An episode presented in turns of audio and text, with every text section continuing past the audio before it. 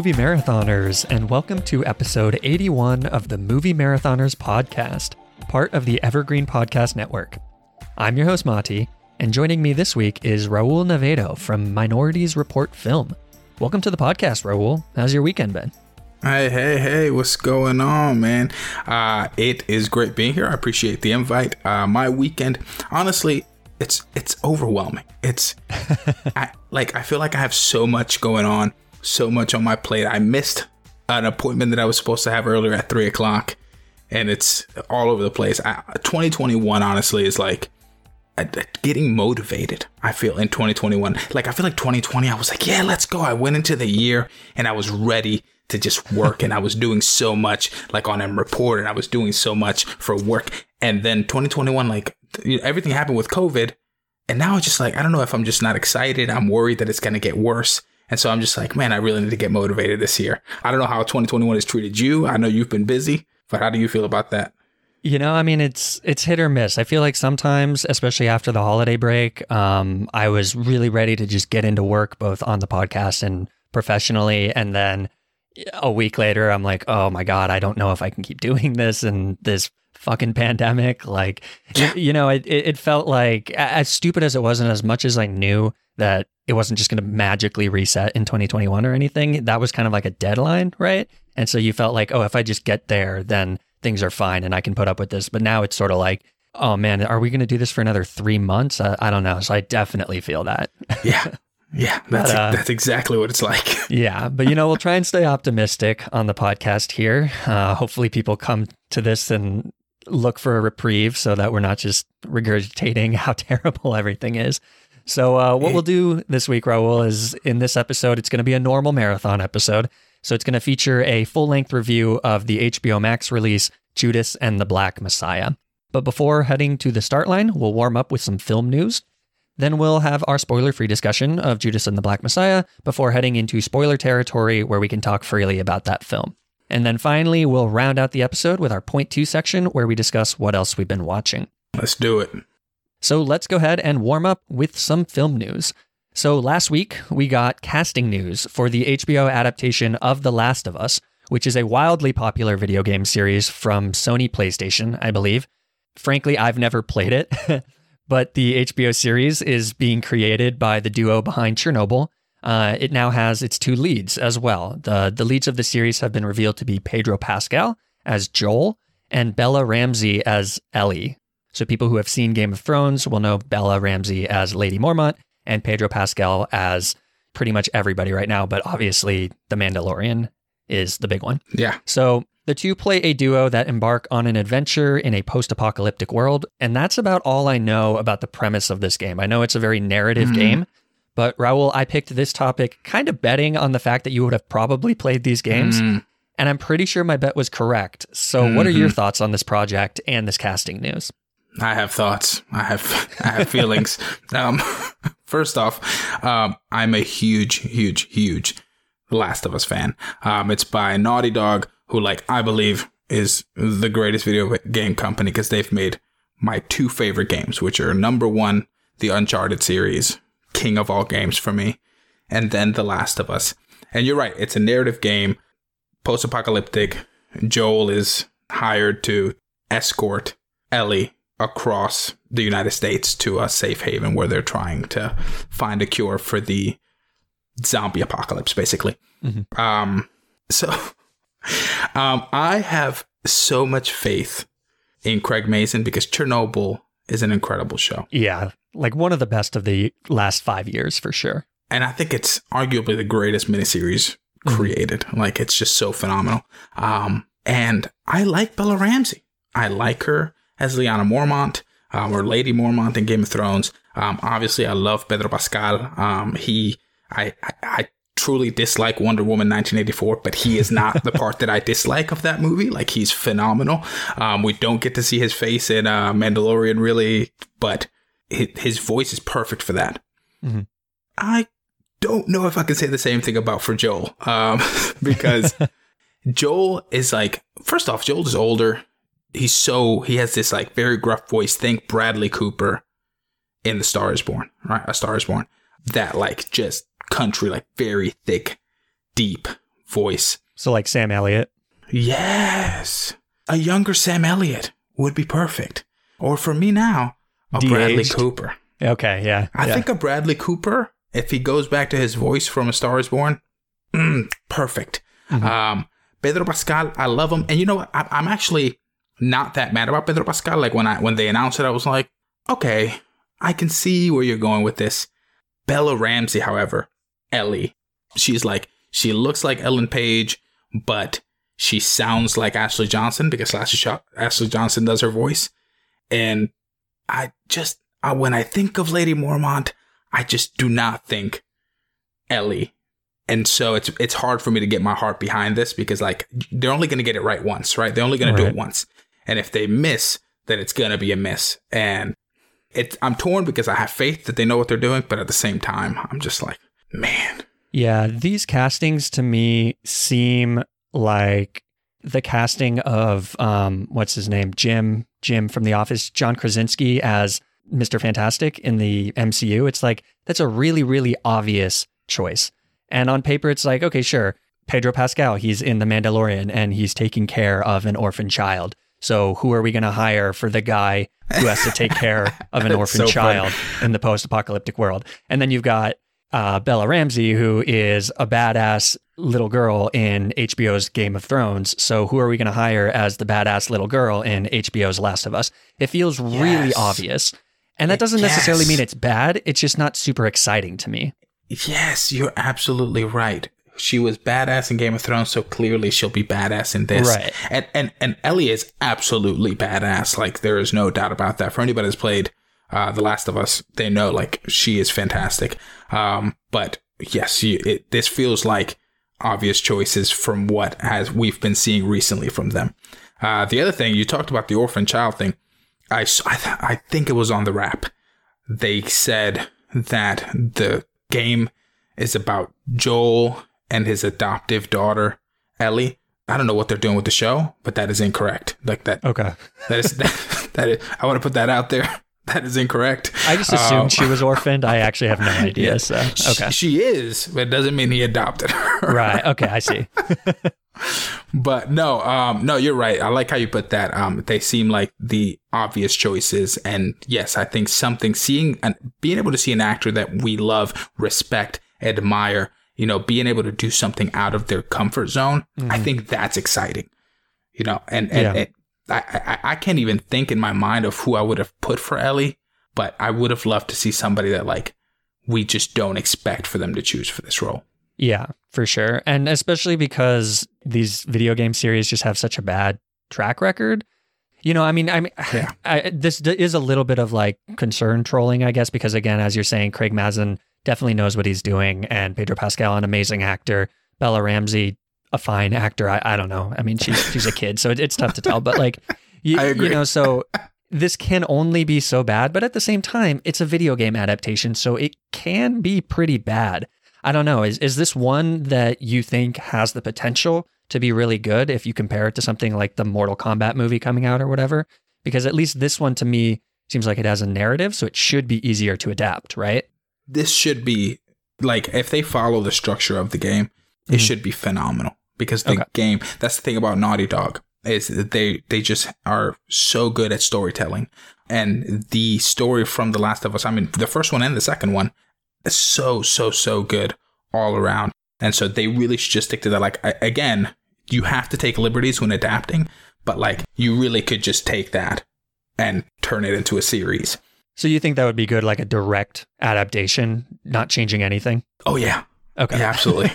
Cool. Yeah, and if and depending on how they're doing it, like because I know Chernobyl was a miniseries, so there's no sequel to that. But this because there's two video games, Right. you could have two uh, seasons for this. So the way that the first one leaves off leaves perfect for the possibility of the second season. And so absolutely, I think you you end the first season the way that the first video game is. You know, take some liberties here and there so that it's still exciting for those that watched the. I mean, that played the game, but yeah, you end it very similarly, and it and you can go right on to a second season after that, uh, depending on how it's received. Yeah, Cool. absolutely. Well, hopefully it's good. Um, you know, we'll see. I have no idea when this comes out. I don't. I don't think it's been reported or anything, but you could do much worse than Pedro Pascal and Bella Ramsey, I guess. Yeah, and and last thing I'll say, like like Bella Ramsey, I think we all remember her. She's so good at playing those like Lyanna Mormont moments where she's just a tough, you know, and she's very serious. But like we didn't really see a whole lot of emotion from her. And Ellie is yes, very tough, but there's so much emotion and levels to her character. She's so complex, and that's where you know I'm worried about can she get there because yeah, she's a bit character in Game of Thrones, right? She doesn't have a personality, or she has a personality, but it's a single trait personality, you know. So uh, I don't know. She she's more. She seems more of kind of like n- not a meme, but something that the internet can be like, oh, we love that character because of this Yes. one defining trait. Can Yes. she do a rounded character? I don't think anybody's championing for a Lady Mormont series, for example. But again, Hmm. she's a young actress and she probably has a really bright future going ahead. And she's a bit older now, so I I trust that they picked the right person. It's just again pretty pat casting. So yeah. I'm guessing you're not a gamer. I am, but I'm a Nintendo gamer, so I am very behind on a lot of the PlayStation stuff. Um, I got like a PS3 like three years ago and bought like 10 games from a local game store or whatever. Sure. And one of them was Uncharted, which I had not played yet, but I just have n- not gotten around to playing any of them other than Bioshock or no, no, Fallout New Vegas. Fallout, so sure. really behind on a lot of that stuff. You, you should play Uncharted. Okay. you know, It is. actually, it would make sense to do that before watching the TV show. So maybe I will do that. That'll yeah, be a good you should. Well, you should absolutely buy the the Last of Us, which is for PS3. okay. but sweet. you had you said you have Uncharted. Play Uncharted. All right. I'll let you know what I think of that. Let's head over to our main review of Judas and the Black Messiah. So, first, a synopsis. This is the synopsis. It's kind of short. The story of Fred Hampton, chairman of the Illinois Black Panther Party, and his fateful betrayal by FBI informant William O'Neill. Judas and the Black Messiah stars Daniel Kaluuya and Lakeith Stanfield, as well as many other actors. It is written by Will Berson and Shaka King, and it is also directed by Shaka King. You're looking at 18 months for the stolen car, five years for impersonating a federal officer, or you can go home. The Black Panthers are forming a rainbow coalition of oppressed brothers and sisters of every color. Their aim is to sow hatred and inspire terror. I will learn all that I can. These ain't no terrorists. You can murder a liberator, but you can't murder liberation. You can murder a revolutionary, but you can't murder revolution.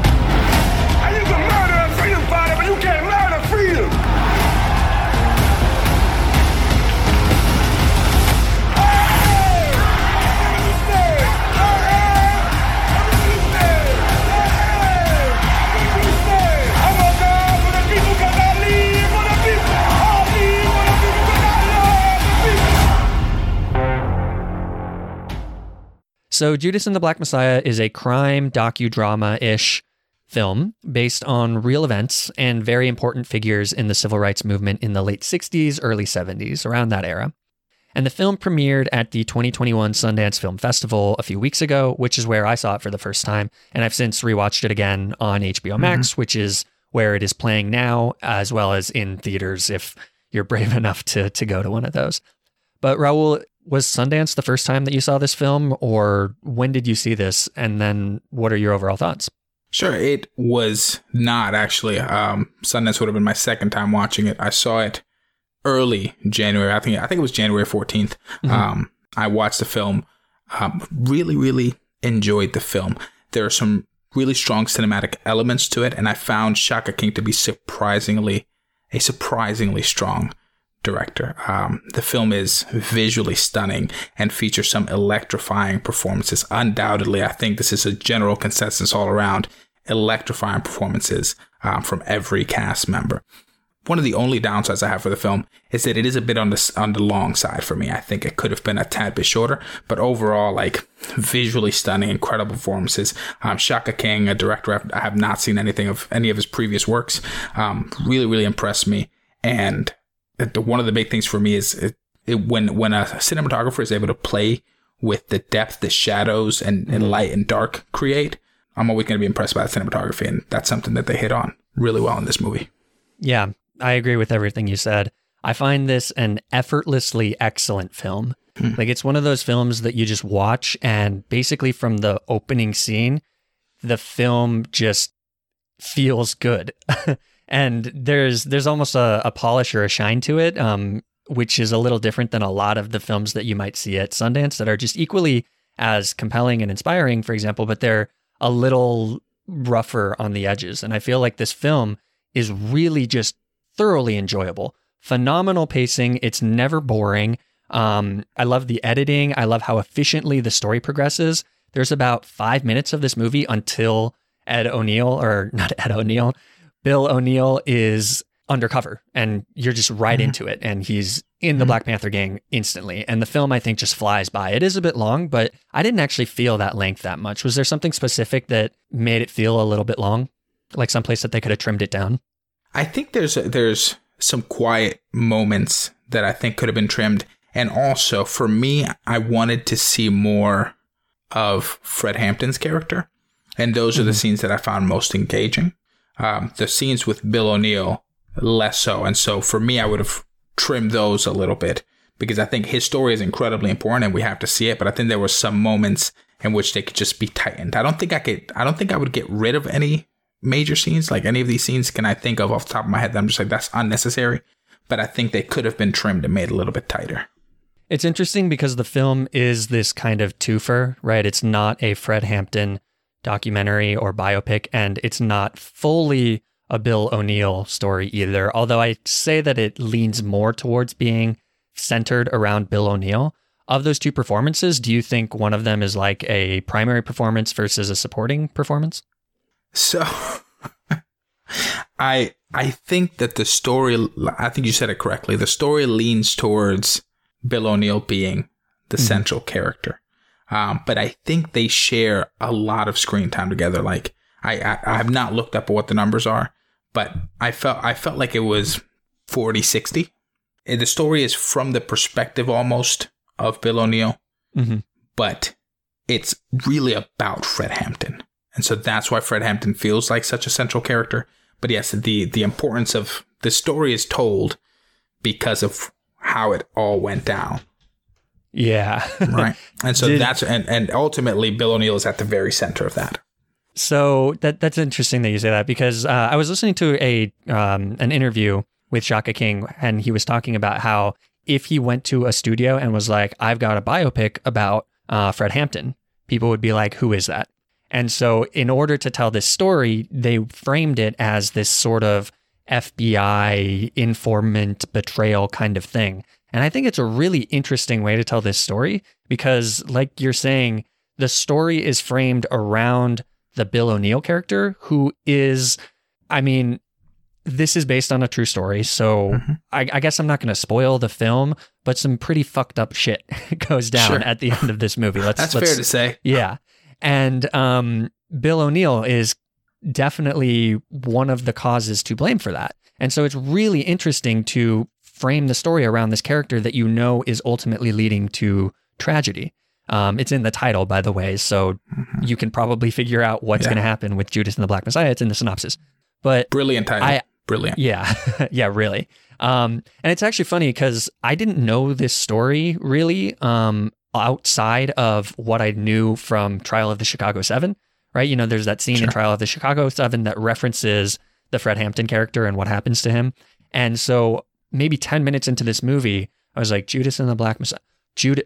Oh, oh, that's what this is about. Mm-hmm. Did you know what this story was about beforehand? Before walking into the film, sure.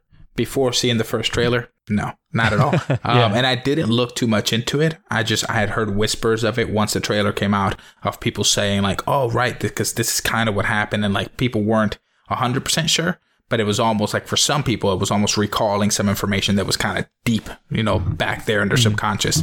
Um, but no, me myself, I knew what the Black Panther was. Um, I knew some of the stuff that they have accomplished and some of the stuff that they went through. Um, but Fred Hampton was was a name that like sounded somewhat familiar, but then again, it might have been for other, you know, it might have been because of uh, Chicago Seven, and it just kind of was still lingering or anything like that. But no, um, sorry, that was a long way to get to. I had not really heard about this before the trailer.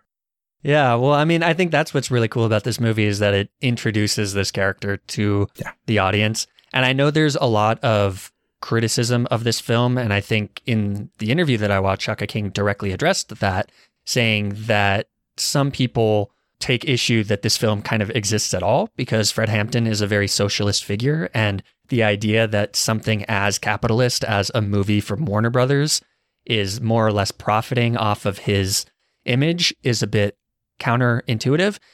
And the response that Shaka King gives to that is that this is a story that is introducing this character to a whole breadth of an audience that probably doesn't know anything about this character.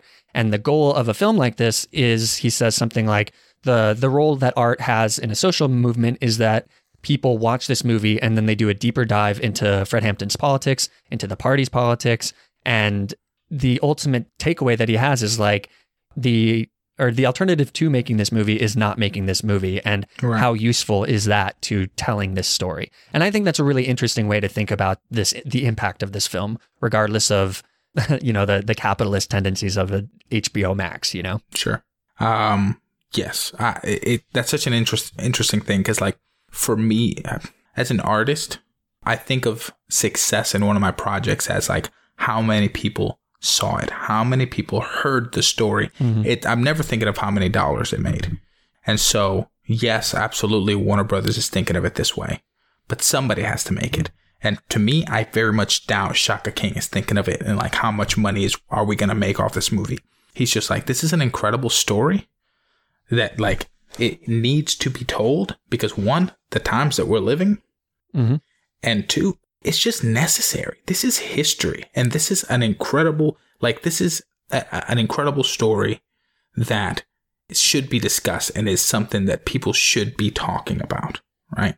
yeah And so that's what he's thinking. Like, it's just like this story needs to be told, and I'm going to bring it to the masses. Hey, I don't have the money to do this. Movie making movies is expensive. You know, ultimately, telling stories is expensive, right? Um, and so that's what he's thinking. It's like I need to get it out there. Yes, Warner Brothers is trying to make money off of this, but you got to think of where the heart of the artist is. And in that sense, it's actually pretty great that this is being released on HBO Max. I mean, I think obviously we would want to see this film in the theaters, but so many more people are going to see this movie now that it's on HBO Max and that you can directly consume it in your home. And Shaka King says something like, it would be great if Fred Hampton became a household name. And I think by having this film on HBO Max, you have much more of a chance of that happening. I mean, obviously, I would have seen this film, but I can now easily tell anybody who has HBO Max, watch this film. It's incredibly important. But on top of that, it's also an incredibly captivating film, super engaging, super thrilling, amazing performances, everything that we're saying. So it's kind of like the whole package uh, in a way. I think this is a truly great film. Yeah, it is. I agree with you. I, I want to talk a little bit about the performances here because there's the two main performances and then a bunch of supporting performances. Um, and then maybe we can hop into spoilers because, you know, there's some, some stuff at the end that we want to talk about. But um, what I've wanted to do with this podcast is add a couple new segments. And one of the segments that I've wanted to add recently is something called PRs and season bests. And so in running, we're the Movie Marathoners podcast, nice pun, whatever. A PR is a personal record. So it's like the fastest time that you've ever ran a marathon or a mile would be your PR. And then a season best would be like, you know, your best, most recent performance, say in the last year. So for this PR season best category, my question is Is Judas and the Black Messiah anybody's PR performance? And if not their PR, then is it their season's best, like their best performance in the last five years? What do you think, Raul? So it's interesting. I think for I think many people are going to immediately think for Daniel Kaluuya. Absolutely. Um, and and I can see the argue argument being made there. For me personally, I still favor Get Out because it, it, that performance haunts me, and that performance was good enough to win, and I think it should have won that year. Um, it, it like just just just this shot alone of him in the chair, you know, the tears just going down his face. He's scratching at the seat, and it's just like it's. It, I'm telling you, it's still with me. Um, and you know, it's interesting because Judas and the Black Messiah. Since the moment I saw the trailer, I said, "Oh, he has to win for this performance." And that immediate like that tells me it's the best one of the year for me, right? It's a, from the trailer alone. Right. I thought, oh, he has to win for this. He's playing a historical figure. That's a check right on the Oscars uh, ballot. Uh, oh, historical figure, absolutely. Um, and he's delivering an incredible performance. Um, that that he th- his inflection of the character of Fred Hampton, like if that's why I love that they play a recording of Fred Hampton because like you realize how good his inflection is in depicting Fred Hampton. Um, but ultimately, when I think of like what his best is for me, I still think it's Get Out. But this one is a very close second because it's it's an incredible, absolutely incredible performance. Yeah, I completely agree with that. Um, Get Out is a film that every time I've watched it since the first time, I've appreciated it more. And maybe that's just, you know, maybe that's not anything specific about what Kaluuya is doing, but I think it is. Like, you just really see how layered that performance is as of a guy who is so angry but can't show it. And just that type of acting, like that acting behind the acting, I think is really difficult to pull off. And Yeah. it really favors multiple viewings. I will say, after a second viewing, this performance is the same phenomenal performance that I saw the first time. It- It's not, there's not a ton else behind what you see. It's a very explosive performance. It, it is nuanced. I'm not saying it's not, but I do think that the Get Out performance is just a phenomenal performance. Yeah. So it's one of those things that like this performance isn't bad. It's just not quite as good as Get Out. But what do you think about Stanfield? Because I think this is Lakeith Stanfield's best performance. I think it could be like. Uh, I did not see. I didn't see "Sorry to Bother You." Right. Um, I don't know if you saw it. I don't know what he delivered there. I've heard it's a great performance. I, I'm not in love with Stanfield. If I can, if I can put that out there, I want to better be mad at me. Um, Just in general? I think just in general, yeah. Like, and so for me in this role, I, I've never sat down and tried to evaluate, and because I've never really sat down to fully appreciate what he brings to a film. Um, so uh, is this his best performance? Yes, to me, but that's coming from like I've never loved anything he's done prior to. I except for Get Out. Like I love him in Get Out. Um, the little bit that we see him, it's unfair for me to say that he was better in Get Out because it's such a small role. So yes, is this probably his best? This is probably his best role. You know, yeah. Yeah, yeah. Have you seen Atlanta? I, you know, I have not. I've only seen the first episode. Okay. He's he's very good in Atlanta. Um, I've also seen Sorry to Bother You. Sorry to Bother You. He's very good in that too. I just think that in this film, it uses his kind of particular energy in a very successful way, while also it feels like a character that is in over his head. Um, the way that he acts off of other people in this film, I think, is really interesting because right, he's undercover, so he has to pretend to not be undercover. I have in the show notes written here that like Will is a good actor, and I, I mean William O'Neill, Yeah. the character, is a good actor, and you were like, "Who's Will?" Yes, who's Will? Um, Yeah, I, yeah. I, I went down every cast member and I was like, is somebody's last name Will? I mean, William is like, who is William? And then for a second, I saw William O'Neill, you know, that's his character's name. And I was like, no, he's not talking about William O'Neill because he said his performance, he's such a good actor. No, he's talking Yeah. about somebody else. So I had to ask. Yeah. no, yeah, but I mean, I just think that in the world of being an FBI informant and him having to like pretend that he's not to Sure. these Black Panthers, he does some pretty damn good acting. I don't think I could do it. I would definitely crack and be like, guys, I'm sorry. This, is-" you know, um, Just kidding. Just kidding. yeah. I quit. But um, yeah, I don't, I don't know. I, I think Lakeith Stanfield's performance is really fantastic in this, and I would say it's his PR for sure. Okay. Um, for me, who surprised me was Dominique Fishback, who Mhm. I have not seen in anything, but she's so good in this.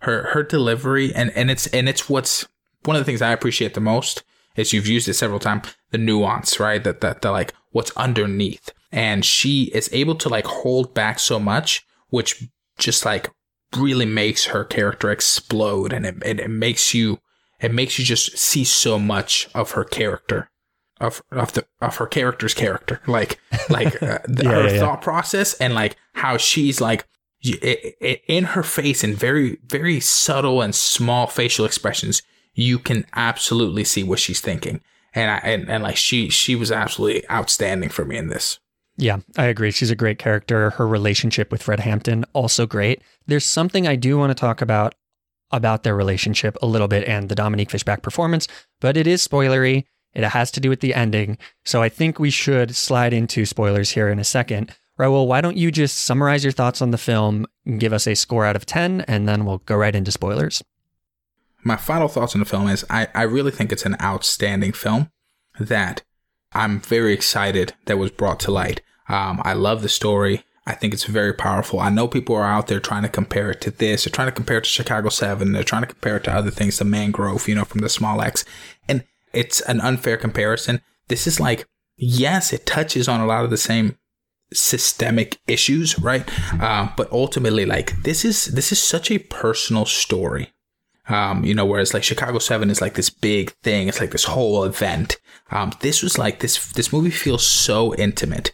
It feels very, very almost like like a secret. You know, like something that, that people would tell each other, and they were worried of mm-hmm. of get of it getting out. Um, you know, and and I think that makes the weight of this story incredible. Um, and, and so for me, um, I love Shaka King's approach. Um, I, you know, it, it makes me excited for anything he does in the future. Um, I don't know enough of his work to like compare it to anything before, but I, I'm so happy that he was able and willing to tell the story.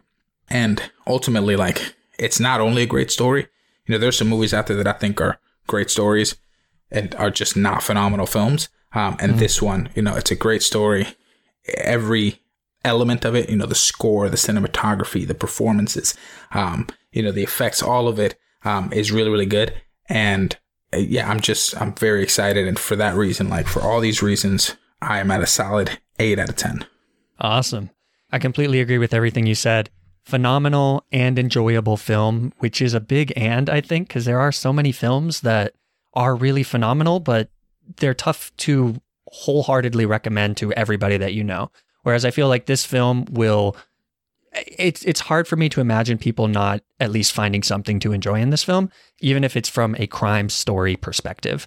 I think there's a lot of things to keep you hooked in it. The the way that you are invested in Bill O'Neill as he is undercover at the Black Panther party, that alone is just a fascinating story. Let alone how it ends and how harrowing that ending is and how impactful that ending is. The, the ending of this film is truly upsetting. Um, yeah.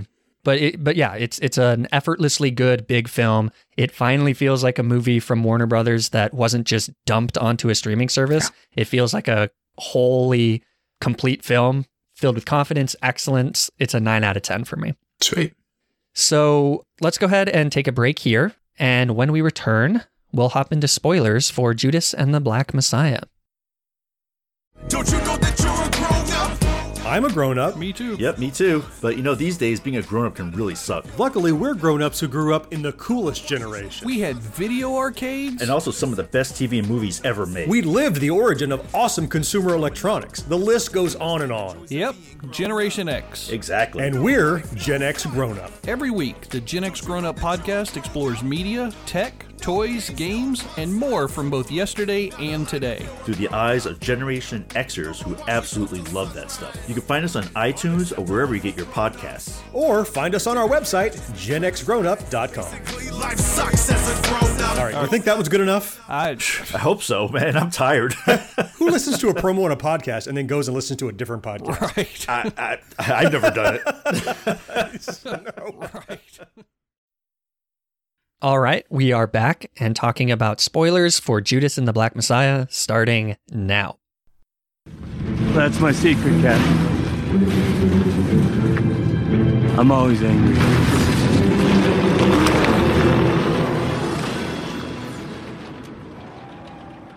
So, right before we did our overall thoughts and uh, our score and everything like that, we were talking about this Dominique Fishback character. Mm-hmm. And um, the first time that I saw the film, before I knew the ending, before I knew the the title cards at the end, and I guess for people who haven't seen the film and don't know history, Fred Hampton was murdered by the FBI after Bill O'Neill's character informs on him and uh, essentially drugs him in his sleep to kind of keep him asleep during an FBI raid.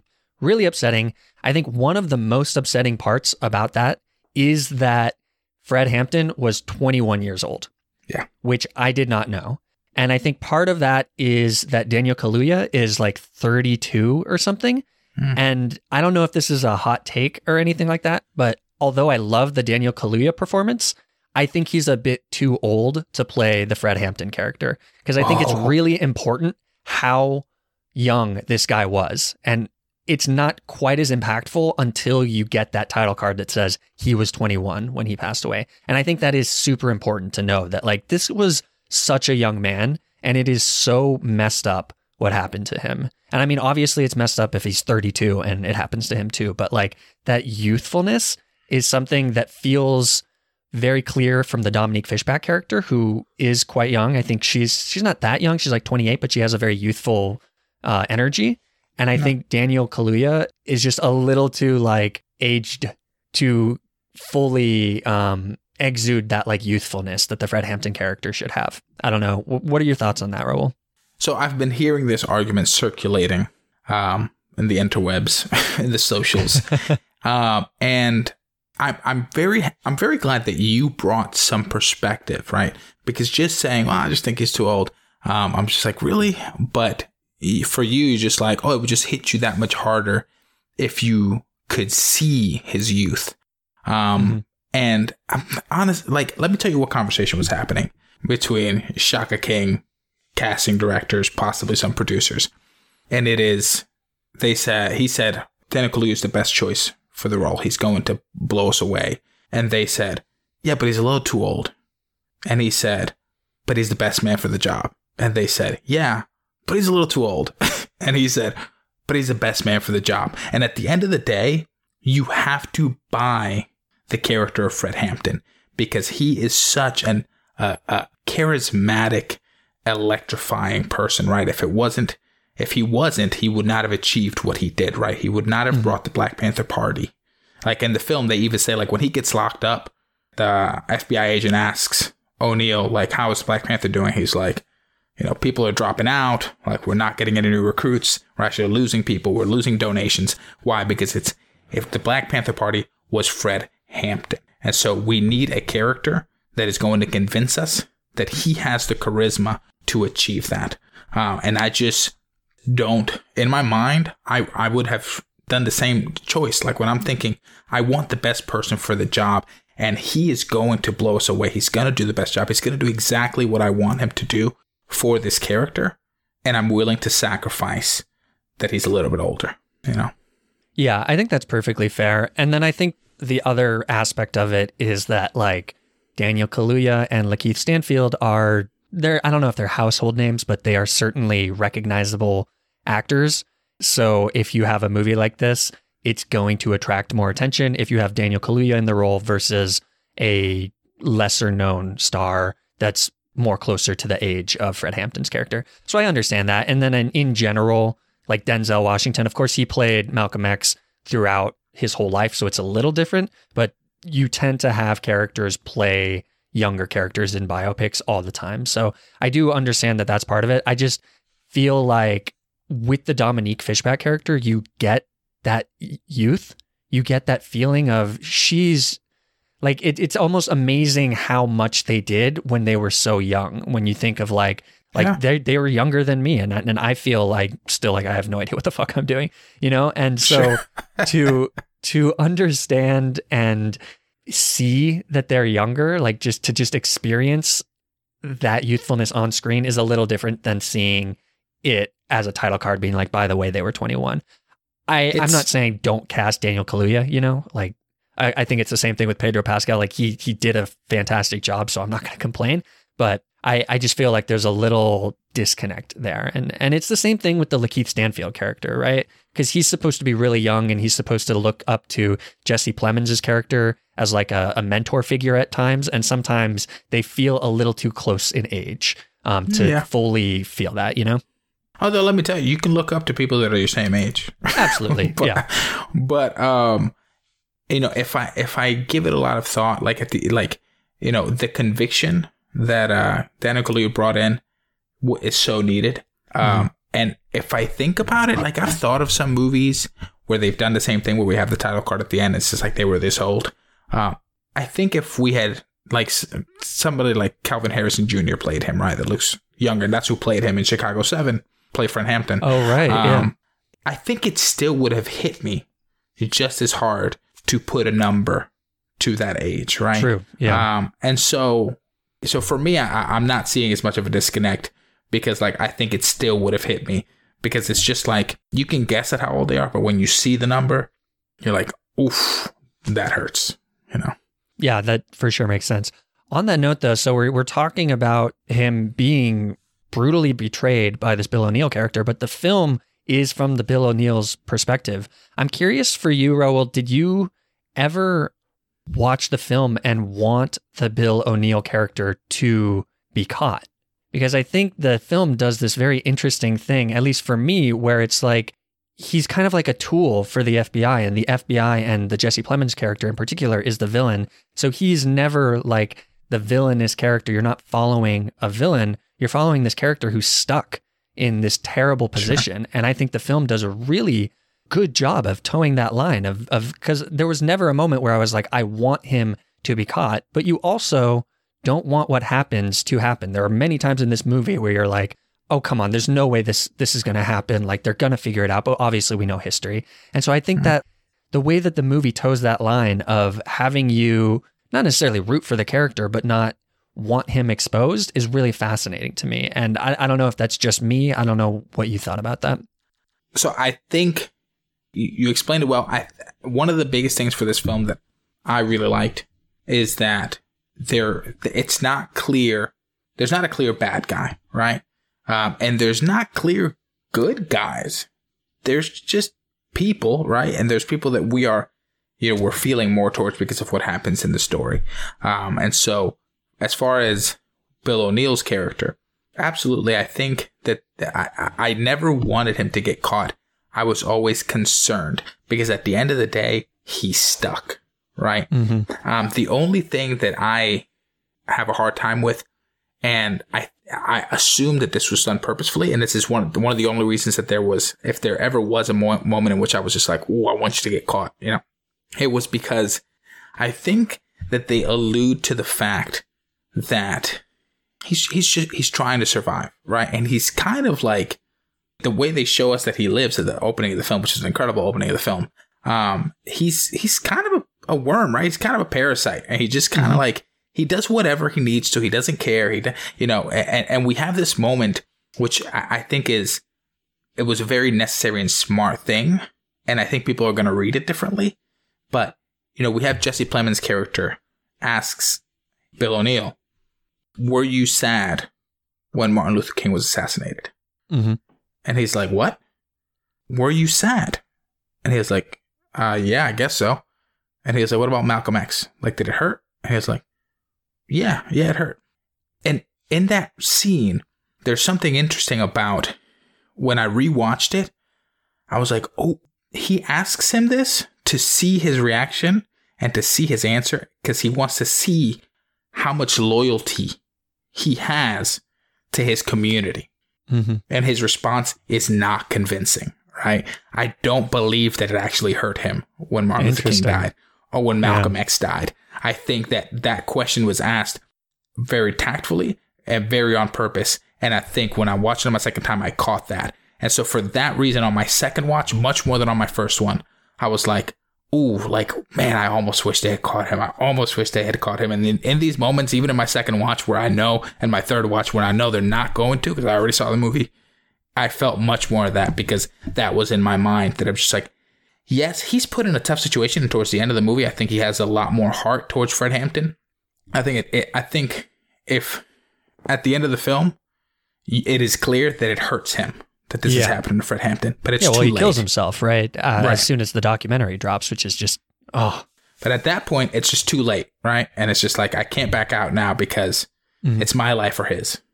That's that's a good point, and and I agree that there are certain times, like one of the times for me where I was like, this guy's just a weasel, is when mm-hmm. there's the police standoff in the Black Panthers headquarters right before it gets burned, and he tries to leave, and then eventually does leave that part's like, come on, dude. But but but even um, but even in that, you know, it's just in his mind. I didn't sign up for this. I didn't sign right. up for this with the FBI. I didn't sign up for this with the Black Panthers. Like, I don't know why she's pulling out a gun and thinks that she can have a standoff with the police. I did not sign off on this shootout between us and the police. so I I'm out, you know, like and I Yeah. can't tell them that because they'll think something's up. Something is up. I do not want to die. That's what's up. You know, so like even in that scene for me, it wasn't so much of a weasel as like yes, but also you have to understand he doesn't have loyalty to other side. He has Yeah. loyalty to his life. Yeah, it's it's a really interesting juxtaposition to the Fred Hampton character, who kind of is the opposite. Like he does not Yeah. have loyalty to his life; he has loyalty to the the party. And I think if if we want to transition into kind of like our favorite scenes here, the the scene Yes. that I think is amazing is that rally that they have as soon as Fred Hampton gets out of jail, and Yeah. he's giving that speech where he says. Uh, you know, he's um, oh, what's the chant that they do? He, he's high, he's high on the people. So yeah. good, It's a, I, and I am a revolutionary. a revolutionary. Yeah, yeah, yeah. Yeah. That scene. I mean, you know, just the the dialogue alone, but then what he's saying and how Dominique Fishback is interpreting what he's saying, that relationship is really good. But then you also have the Jesse Plemons character in the audience staring down the Yeah. Lakeith Stanfield character and just like the way that Jesse Plemons like cocks his eyebrow when Yeah. Fred says that, you know, slaughter some pigs. Just oh my god, that whole scene is giving me Perfect. goosebumps right now just talking about it. It's such a good scene. It's absolutely, I absolutely agree. It's it's an incredible scene. It's it's up there for me. Um, the thing about and on my second watch and on my third watch, um, two, I've done two and a half watches technically, but um, Dominique Fishback's character, right, Deborah, um, in that scene, and, and and I was able to, I was talking to to Colby Mack about this. Shout out to him. Friend of the pod. Yeah, in that scene, um, I, I was able to catch it much more on my second watch. There's this beautiful thing that, again, what I'm, what I was talking about her performance, what her eyes are doing, what her face is doing, and she's she's she's hurting inside, right? Because she's pregnant with this child, and she wants him to have more care for his life because it affects her child's life. But a beautiful thing about it is like when you think back to when they first met, what does she tell him? You need to write your your uh, speeches because you speak too passionately, and it, she basically tells him it's sloppy, and and she tells him you are a poet, but you need to write your stuff down and you need more structure because it comes off as unprepared. And I think that that is like the epitome of this scene, right? Because at the end of the day, the film ends the way it ends because of this speech Mm-hmm. Because he he incites violence towards the police, and he says, "Kill a couple of police, uh, a couple pigs, get some satisfaction. Kill all the pigs, get complete satisfaction." You know, and that's what he says, and that is scary to the police, to the FBI. And if she, in her mind, like, man, I wish he had told me how he was feeling, and I wish we had wrote this down because I would have told him, you cannot say this. Yeah. And even later, we see him again when uh, Bill O'Neill has the C4 in his trunk. And you can see clearly, and Fred Hampton's just like, no, no, no, I, I don't want to go kill them. No, but you said, you. this is what you told me. Yeah. You said, let's kill them all, full satisfaction. And then all of a sudden he's just like, no, no, no, that's not what I meant. that's not what I meant. And Deborah's, that's, that's what Deborah in her mind, she was like, that's not what you mean. But if you say it, they're going to take it this way. And I think it's, it's this beautiful come to full circle where it's just like she told him he needed to prepare. And because he didn't, things got way uglier than they, than she had hoped they would. Um, but it's an incredible scene. Uh, I agree with you. Yeah. Do you have any other favorite scenes or things you want to shout out? Hundred percent. Uh, my all of my favorite scenes are Deborah and Fred Hampton. Starting with, they're all good. Yeah. but starting with the scene where she walks in on him rehearse, uh, well, he's like reciting back. He's listening to a Malcolm X speech and he's reciting because he knows it by heart. And then there's this beautiful moment where she's like, "Well, do you know this one?" And then he like changes his voice and he starts doing that speech as well. And then she starts reciting it with him. And then there's this like beautiful connection between the two of them. And then she's like, all right, I'm out. And then she goes to leave and he's like, you want some coffee? And she's like, sure. And then there's like this incredibly natural moment with like, I remember in my youth when I'm like, I have a huge crush on a girl and it's like so awkward to get that out. And and and I've had girls say to me the way that she says to him, "Oh, I did not take you for being shy." You know, and like and there was just like this she's laughing at him, you know, and he's like, "No, I'm not." And it's just like this incredibly natural scene, like like a love scene like, between the two of them and and you know his character. You know his character from earlier when William O'Neill was hitting on a girl in in their uh, meeting and he embarrasses him in front of everybody. He's just like, "No, you got to respect them like they're our fellow comrades and you got to treat them the same and you can't be disrespecting them just because they're women." And then later we get to see this incredible scene where he's still trying to figure out and there's this incredible subtlety in their performances where they both know that like if they do this, it's going to complicate things. So like, is it worth it? And it's all processed into their minds. And it's this incredible scene. And then they decide to give into it. And I just love from then on out every scene. And we get to see these beautiful little scenes between the two of them. You know, at one point they're like laying in bed and she's talking about his cold feet. And it's, it's a very short scene. Nothing monumental happens in the scene, but it's just about seeing them together and seeing his humanness, you know, and like, yes, yes, he's, he's this leader uh, of this, you know, incredibly, you know, pow- strong and powerful party at the time because of him. But also, he has this side that no one else gets to see except for her, and we got to see that. And I love that, and I love the idea of uh, getting the real Deborah and getting her thoughts and and hearing these stories from her because who else would have been there to say it? You know, who else? Who else can tell them that they had these moments? And so I'm really hoping that that's how it happened. And I think these scenes were so important for the Fred Hampton character for that reason. Like they're they're absolutely my favorite scenes. They have these they have this incredible chemistry, and I love it. And and then on Dominique Fishback, you know, the last scene we see them together is the heartbreaking scene where she's trying to wake him up, and the police is like, "You need to go," and basically they're like, mm-hmm. "We're gonna shoot you if you don't go." Like right now, I don't care that you're pregnant. You got to go. And then we get this final shot of her, and I love that it's just her face as we hear them shoot Fred in the background. And it feels so weird because I know mentally we're in spoiler section, but this is a huge spoiler. But you know, and, and and and and we don't cut to it. We don't see any of the police officers laughing. We just see her. It's Yeah. a tight close up on her face, and we just see her. And from that, I took one. She's the only one that knew him. She's the only one that truly knew him. So she is going to be mourning him unlike anyone else. And lastly, like I took from that that like she's the only one that can tell this story that way, right? She was there. She heard it, you know, and she knows what happened. And so I love that we just stood with her and experienced it with her and it was incredible. Yeah, I mean, completely agree with what you said. Those scenes do that thing that I love about these movies, about these important civil rights leaders, is that you said it, it, it humanizes them so that hmm.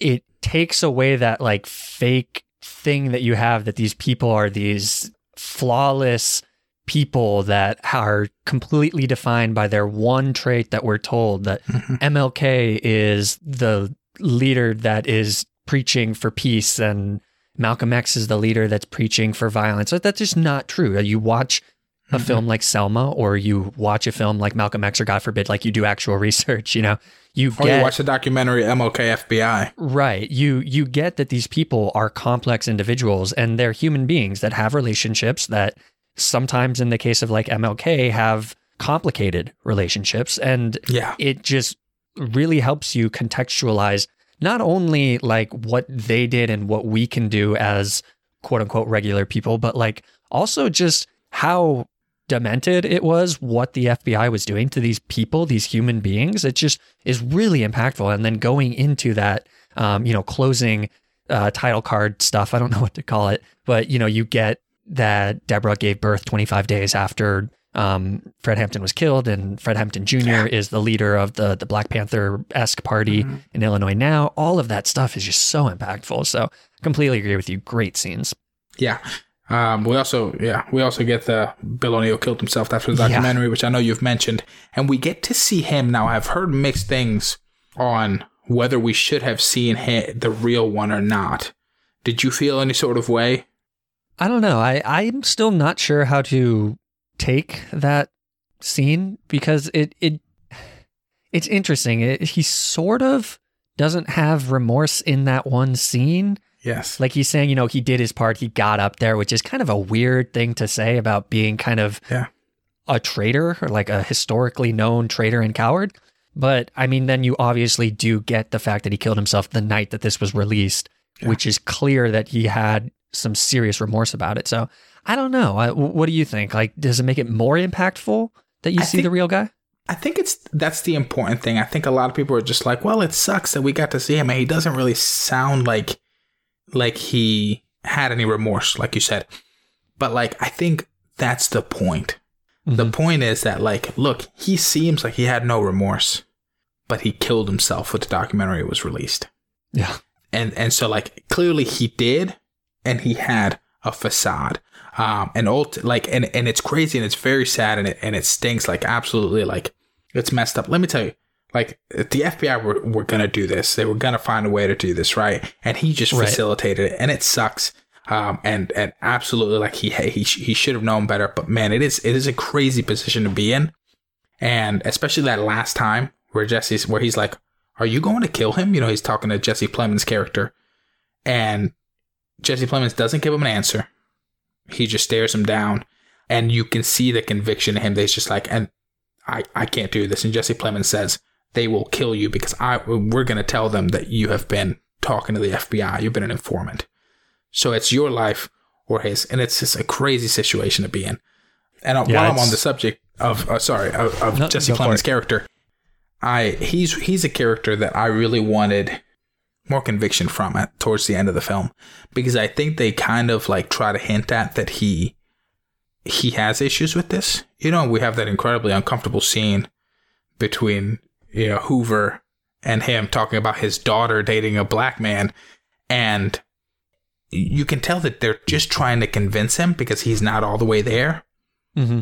And I don't know if it was just like Jesse Plemons having a hard time with getting there, but like in that last scene where he has to order Bill O'Neill to do this, I would have liked to see a little more um, struggle from him and conviction from him. There's also that one scene where he's talking about how the informant is the one that actually, like the informant from Connecticut is the one that actually Yeah. killed the guy who he convinced everybody else was the informant. Mhm. And Jesse Plemons says something like, So a fake FBI informant was killed by an actual FBI informant, and we're n- going to let him get away with cold murder. And his higher up guy is like, Yeah, isn't that great? And so Yes, there is that definitely great? that conflict there. Um, I'd, I'd imagine that it's probably not in the scope of what they wanted to do with this film. So it's probably like, there's probably an edit of that, right? That makes him a more sympathetic character. But I, I do think that by kind of like making him personify what the FBI is and what he's like holding over the Lakeith Stanfield character kind of makes it more effective and more damning of the FBI, if that makes sense. Um, which I think is a good stance to take, you know? Yeah, absolutely. I think it does. but I, I also, I, I'm one that I like the approach of like, you know, not 100% of people are Right. 100% assholes, you know, like, Yeah. and I just like that approach. Like, for example, you know, uh, Dre, when we watched the film together, the thing she disliked the most is that they show you the ugly side of the Black Panthers. And she was like, no, I wanted Fred Hampton and the Black Panthers to be heroes. Mhm. 100%. And so she feels conflicted on how she's supposed to feel towards Fred Hampton and towards the Black Panther Party. And I love that. Like, that's one of my favorite things about the film because at the end of the day, the Black Panther Party did a lot of great stuff, but they also did a lot of questionable stuff. And so I like that they showed both of those things. Like, why are you pulling guns out? I understand that you're being mistreated, but like, why are you handling this like this? But like, also, you're feeding a bunch of kids and you're educating a bunch of kids, like, that are like in neighborhoods that like they're just not getting the attention they should be getting. And so, like, man, they're doing so many great things. Uh, and so I would have liked to see that. You know, we saw that with Black Panther, we saw that with Fred Hampton, where like it's just like we're conflicted. And I would love to see that on the other side, where it's just like the cops, 100%, the FBI are 100% a-holes. But the Jesse Plemons character, like, I wanted to see him break a little bit more. Like, he's still doing this. Yeah. So he's still part of the problem. But, like, I would have liked to see him struggle a little bit more in doing this. Yeah, yeah, that makes sense.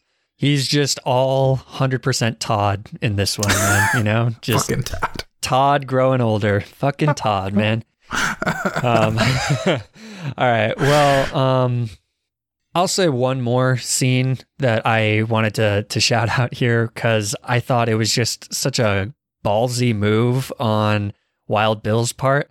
Was the the scene where the George Sams informant guy comes and then they raid the Black Panther headquarters and then Wild Bill is like, "We've got a rat," and he tells them that there's a rat and he shows how there's proof that there's a rat when he's the rat. That is a bold move, man. No. I um have you you said you're a gamer. Have you played Among Us?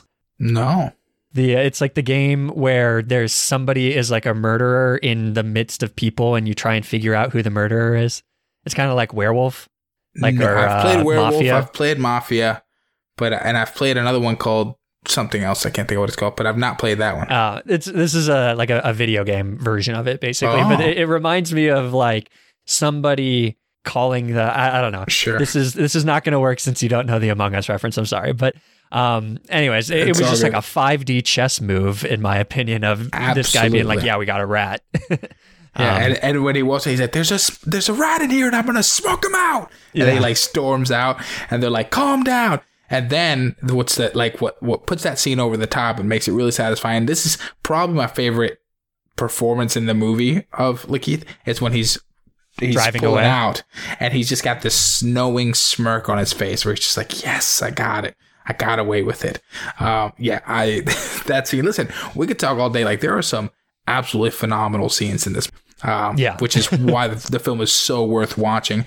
And even like I wasn't so excited about doing another rewatch, but like watching it again, I was thoroughly enjoyed, and it's really mainly because of these different scenes that we're seeing them. You know, that are just like really, really exceptionally well written um, and directed. So yeah, there's a lot of good stuff in this movie. Yeah, great way to uh, close out our discussion. Definitely check out Judas and the Black Messiah if you haven't seen it already. Just a phenomenal film, and like like Raul said, we could probably talk about every single one of these scenes for another two hours. But it's a Sunday or a Saturday, whatever day it is. We'll go ahead and move on. Um, Saturday. Saturday, yeah. because it's not Valentine's Day. exactly. Yeah, that's how I remembered it too. So uh, let's go ahead and move on to our point two section where we talk about some of the other stuff that we've been watching. Right. Well, what have you been watching? Oh man, what have I been watching? I I there's I almost feel upset that I have to say this, but I'm going to be honest. I'm going to put it all out there. All right. I watched Barb and Star go to Vista Del Mar. Hey, Barb. Yes, Star. You know what I just love? What? Movie trailers. Me too. I like how they're little movies about another movie before a different movie. Sometimes I find myself watching a trailer for a movie while I'm watching a totally different movie. What? Me too. Barb, what if we had a movie? What? then we'd have to have a trailer. Oh, yes, listen, I wouldn't want to give anything away, though, about the movie. Me neither, especially our faces. Gosh, I can almost see our trailer now. I have heard nothing about this movie until a day and a half ago when I heard everything about this movie. Everything, yeah. Everybody's freaking out about this movie. Um, Yeah.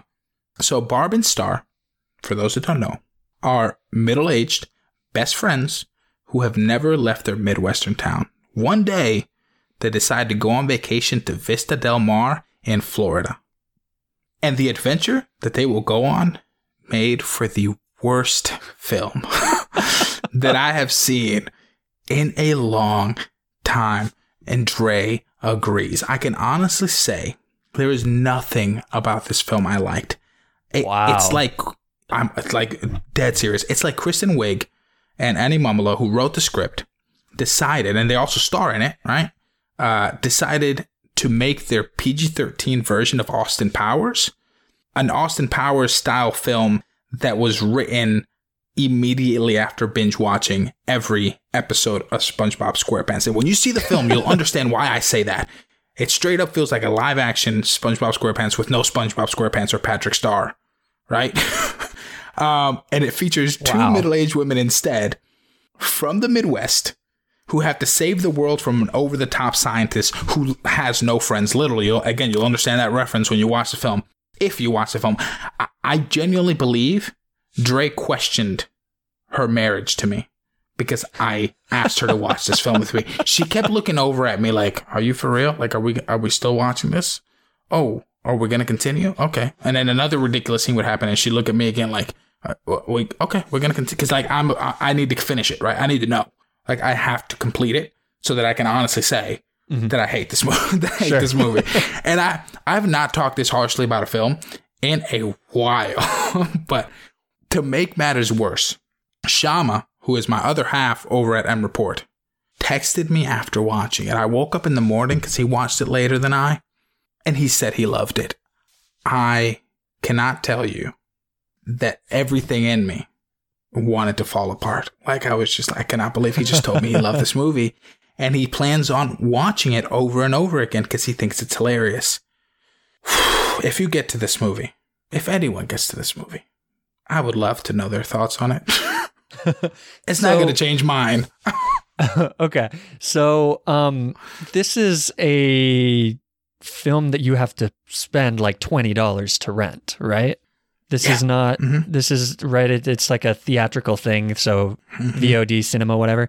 Yeah. So, I'm, I'm probably not going to check it out for a while. Yeah. And That's okay. interesting. That's okay. I, you know, I have not heard anybody say anything negative about it. So, it's, it's interesting to hear you say that. Did you like Bridesmaids? Yeah. Yes. I don't love Bridesmaids. I don't think it's as great as people want to say it is. Um, when it was nominated for the Oscars, I was uh, very, very, very surprised because I didn't think it should have been there. Okay. But did I like the movie? Yeah, I enjoyed the movie. Okay, that's sort of how I feel. It's it's like not my favorite movie, and some people adore it, and I'm like, okay, yeah, it's fine. It's a little over the top, but it's Yeah. fine. So I, I just This wonder. is much. This is much more over the top. Like it's okay, it's it's it's like again. Think of Austin Powers, PG thirteen, starring two middle aged women, and it's like they took the episode outlines of SpongeBob SquarePants. Like it's it's the most craziest, most absurd thing. You know the rand. Have you seen SpongeBob? yeah, yeah, You know the random fish characters that'll be in the background and they'll just like make a comment, and it's just Yeah. it, it, that happens in this movie over and over again. with again. fish. Not not with fish. Okay, with with people, but they might as well be fish. okay, okay. I didn't know how crazy we were going, but all right. Well, um, you know, if I end up checking this out, I will definitely let you know, Raul. Um, but it sounds like based on your recommendation, I probably won't be actively seeking Uh-uh. out. So.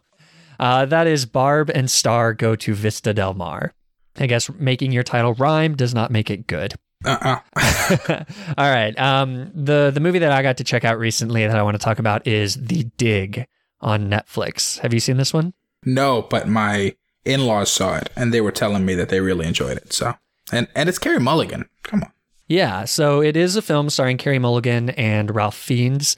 And the premise is basically that Ralph Fiennes is an archaeologist who is hired by Carey Mulligan to oversee a dig on the land that she owns.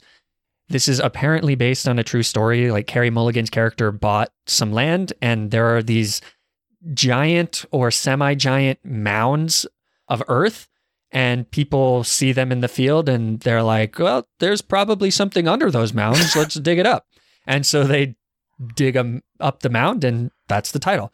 And I That's think what this film does really, really well is that it explores the concept of time and how history kind of captures moments in time. And this film takes place on the brink of World War II. So it's uh, very immediately pre World War II England. And there's something really powerful and poetic about how these characters are looking into the past through this dig while also being at the cusp of a future where the world is going to change forever due to this war. Uh, it's a very beautiful film in that way. Um, it just kind of talks about the temporal nature of human relationships, how fragile these relationships are, even like regardless of how short or long they are, uh, regardless of your age, just how quickly things can change. And I think the way that it's shot and there's these stylistic choices, it adds a really good layer to capturing these fleeting moments of history. Like there's kind of something just innately moving about the film that I think is really fascinating to watch unfold. I think this film could be one of the best films of the year if it weren't for the fact that like the more basic narrative structures of the film are a little weak and I think sometimes Huh. they're like occasionally pretty jarring. So it does a thing that like Netflix films do a lot where character relationships are kind of just quickly established by like a single line of dialogue, for example. And then it's like, oh, well, these, these people are in love now because they had that one interaction. Um, Right. And then the narrative kind of focuses to different characters pretty randomly sometimes. Like at, at first, it's about the Carey Mulligan and Ralph Fiennes character, but then it becomes about this Lily James character kind of suddenly. Um, I know some people really like that shift. I thought it was fine, but just a little jarring. Um, and then, in the same way that a lot of Netflix films that are kind of sprawling and ambitious, a lot of the plot threads tend to happen really quickly and kind of go by the like hit the notes without really doing a lot of the more gritty work to get you invested in those plot threads.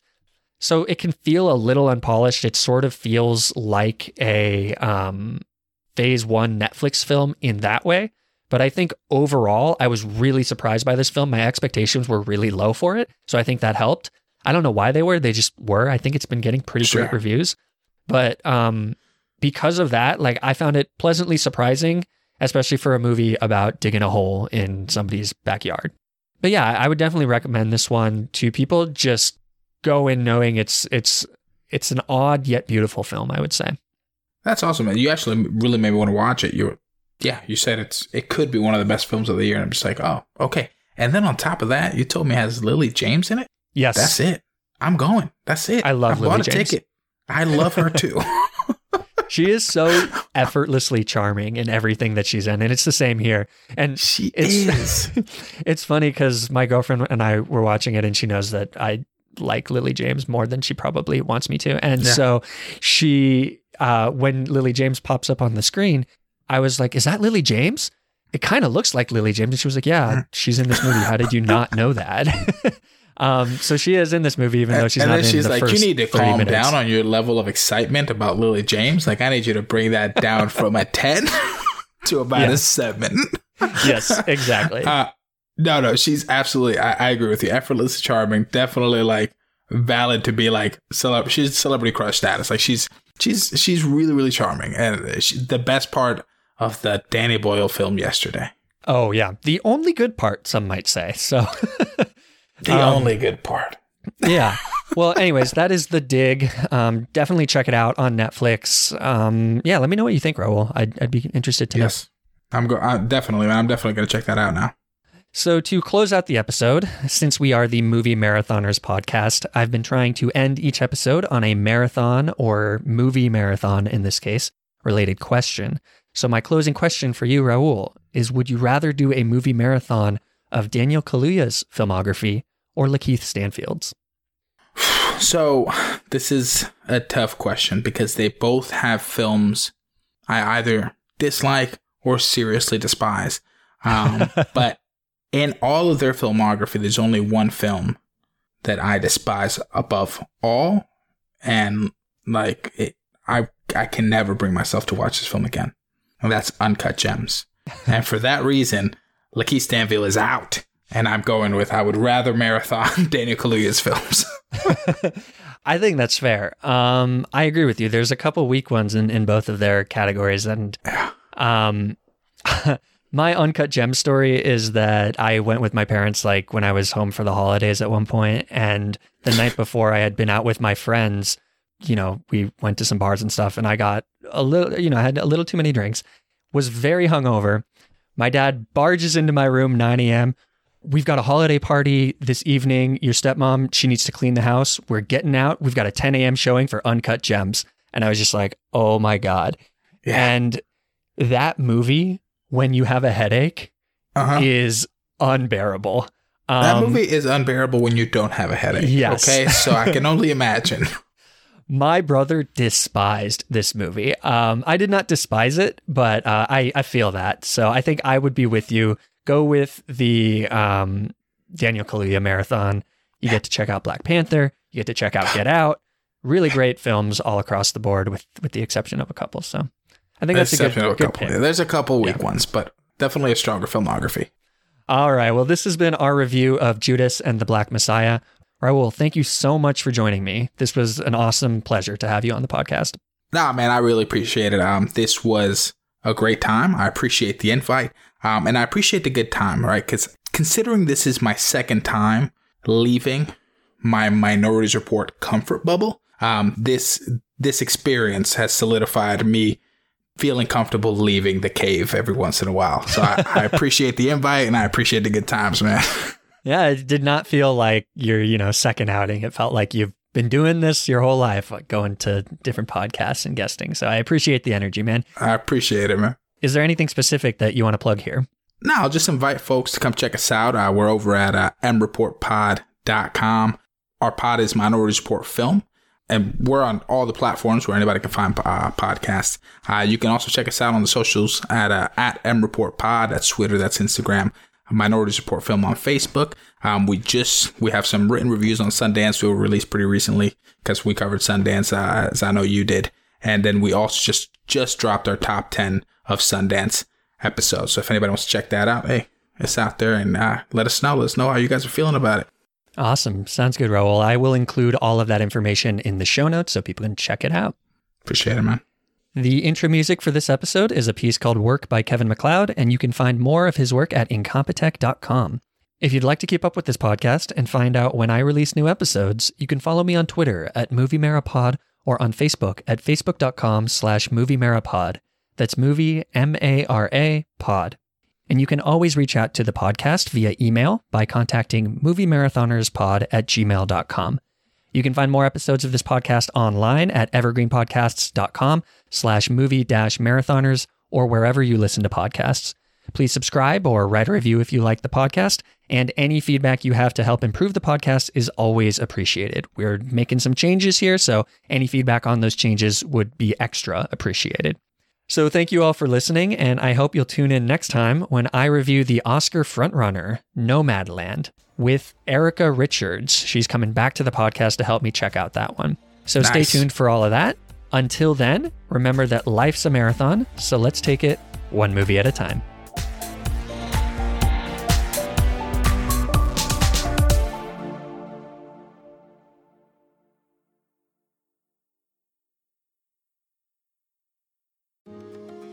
My name is Cindy Burnett, and each week I interview at least two traditionally published authors on my podcast, Thoughts from a Page. We talk spoiler free about their books, so you can listen whether you have read the book or not. And then we delve into things that you most likely won't hear about anywhere else the importance of the cover design, why they included various aspects of the story, personal details about both the books and the authors' lives, and so much more. You can find the podcast on every major platform and learn more about it on my website, thoughtsfromapage.com. Thanks so much for checking it out.